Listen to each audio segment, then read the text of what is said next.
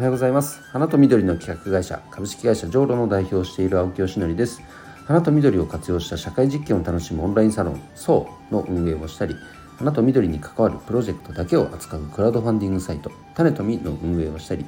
関わる人と環境に優しいフラワーギフトプラットフォーム花向けの展開をしたりしています、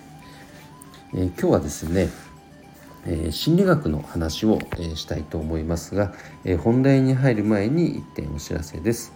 えオンラインサロンそうでは、え今月4期生の募集をしているんですけど、え4月からですね5期生の募集に切り替わります。えーと、このサロンでは「花×〇〇という活動を通じてですね花を使って何か楽しいことしたいとかあの社会課題に向けた何かサービスを開発してみたいとかなんかその花の可能性を感じてはいるんだけれども何ができるかなってね漠然と考えていてでもなんかその考えているだけで具体的な活動を起こせていない行動を起こせていないという方のために、えっと、このサロンを用意しています。お花好きだけどね別に花屋さんになりたいわけじゃないと。でも花を使って何かしてみたいこういう方がね結構潜在的に多いんじゃないかなっていうのがね感じるようになってきたのでこのサロンを立ち上げました僕もねその一人だったんでねで僕の場合はフラワーディレクターという、えー、職業名を名乗ってでジョーロという会社を立ち上げて今はきちんと仕事としてやっていますけどももっとそんなね、そこまで本格的にやってくれとかじゃなくてもっとカジュアルにね花を使って何かやりたいっていう方がもっともっと出てきてもいいんじゃないかなと思っています。で一人じゃ形にすることはやっぱ難しいけどもこのコミュニティの力を活用してね周りの力を借りればそれをねアイデアを前に進めることができるそういった価値を得られますので是非関心のある方はご参加いただければ嬉しいです。えー、ということで、えー、今日は心理学のお話をしたいと思います。え、過去にもお話ししたことあるんですけどと、僕はですね選択理論心理学という心理学を、えー、勉強していて今6年目になるのかな、えっと、学んでるんですが、まあ、結論から言うと6年目になったとしなってはいるもののね全然全然まだまだ実践できてるっていうレベルには到達しないですね。それぐらい奥が深い。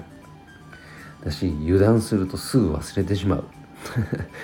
そんなことの繰り返しでございます。なのでちゃんともう定期的にこの勉強をする機会を強制的にもうねスケジューリングしていくっていうことをそれをまずねやらないと本当に忘れちゃうんですよね。どうしても楽な方に流されてしまう、まあ、これが人間の坂だと思うのでだからそこをこう仕組みで解決する。これが大事だと思っています。昨日まさにですねあのまあ、地元長野県のにご縁がある方を対象にこの選択理論心理学の勉強会ちゃんとその選択理論心理師っていう方を招いて講師に招いて勉強会をオンラインでやったんですがやっぱりすごく良かったですね。でこの選択理論心理学ってそもそも何なのかを説明しますと簡単に言うとより良い人間関係を築くための心理学です。もう一度言うとより良い人間関係を築くための心理学。それが選択理論心理学です。で人は変えられない。変えられるのは自分と未来だけ。この言葉自体はよく聞く言葉だと思うんですけれどもじゃあ具体的にどういうことなのかっていうのをきちんとこのね理論的にこう体系化してね説明されています、まあ、例えばじゃあコントロールできるものっていうのは自分っていうけど自分の中の具体的に何なのかっていうとこですよね。これは、ま結論から言うと思考考え方それと行動です。この2つだけですコントロールできるのは。感情とか生理反応といったものはその後についてくるものなのでそっちを直接コントロールしようと思ったらできません、まあ、例えばだけどイライラすると思ってもそれ自体をコントロールはできないんですね。イライラしないようにしようって言ったってイライラはしちゃうんですよ。だったらじゃあその前にある考え方や行動を直接変えることでイライラしないような状態に持っていく。これしか私たちはできないんですね。だからそこにフォーカスしていくことそれが徹底できていくと人間関係っていうのも良好になっていくし人間関係が良好になっていけばプライベートにおいてもやっぱり幸せを感じられし感じられやすくなるし仕事においてもやっぱ成果が出やすくなる。物心両面の豊かさを手にしていく。そのための技術が選択理論というふうにやっぱり僕は考えています。でその中で昨日あの、いやこれ良かったな素晴らしいなと思ったのがさっきちらっと言っちゃったんですけど人ではなくて仕組みかっこシステムにフォーカスするっていうことですね。これ人事評価制度とかでもいろいろあるそうなんですけどもなんかやっぱり人にフォーカスするとあいつ本当言っても聞かねえな。何度言っても分かってくんないとかっていうね ことが起きがちなんですがでもそこは直接コントロールできないのでだったらその厳しくねそうやって関わらなくてもいいようなシステム仕組みを作っておく事前に。例えば評価制度だったらもうこの基準に達しなければ昇格できませんよとかっていう基準をもう作っておく。なのでそうすることでねいちいち怒ったりしないイライラしない。なんでお前はこの基準達成してくれないんだとかって言ったってそこはコントロールできませんから昇格したかったらじゃあこの基準超えてね頑張ってねって言うだけ。というようなことを事細かに設計していくとこの、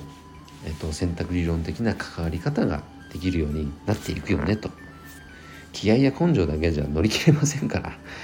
仕組みにフォーカスするっていうことはすごく大事なことだなと思いました。はい。他にもね昨日学んだこといっぱいあるんですけどもちょっと今日は時間の中では伝えきれないのでこのまあ選択理論に関するお話はこの業界とかね年齢とか性別関係なく是非ともなんか知っていただきたい内容なので、ま、週に1回ぐらいはなんかこの選択理論心理学のお話もできたらいいかなと思っていますので楽しみにしていてください、えー、今日の配信は以上で終わりますが青木さんいいねとか応援するよとか共感するよと思っていただけた方はハートマークもしくはフォローをしていただけると嬉しいです。ということで今日の配信は以上で終わります。今日も一日頑張ろう。おきよしみでした。バイバイ。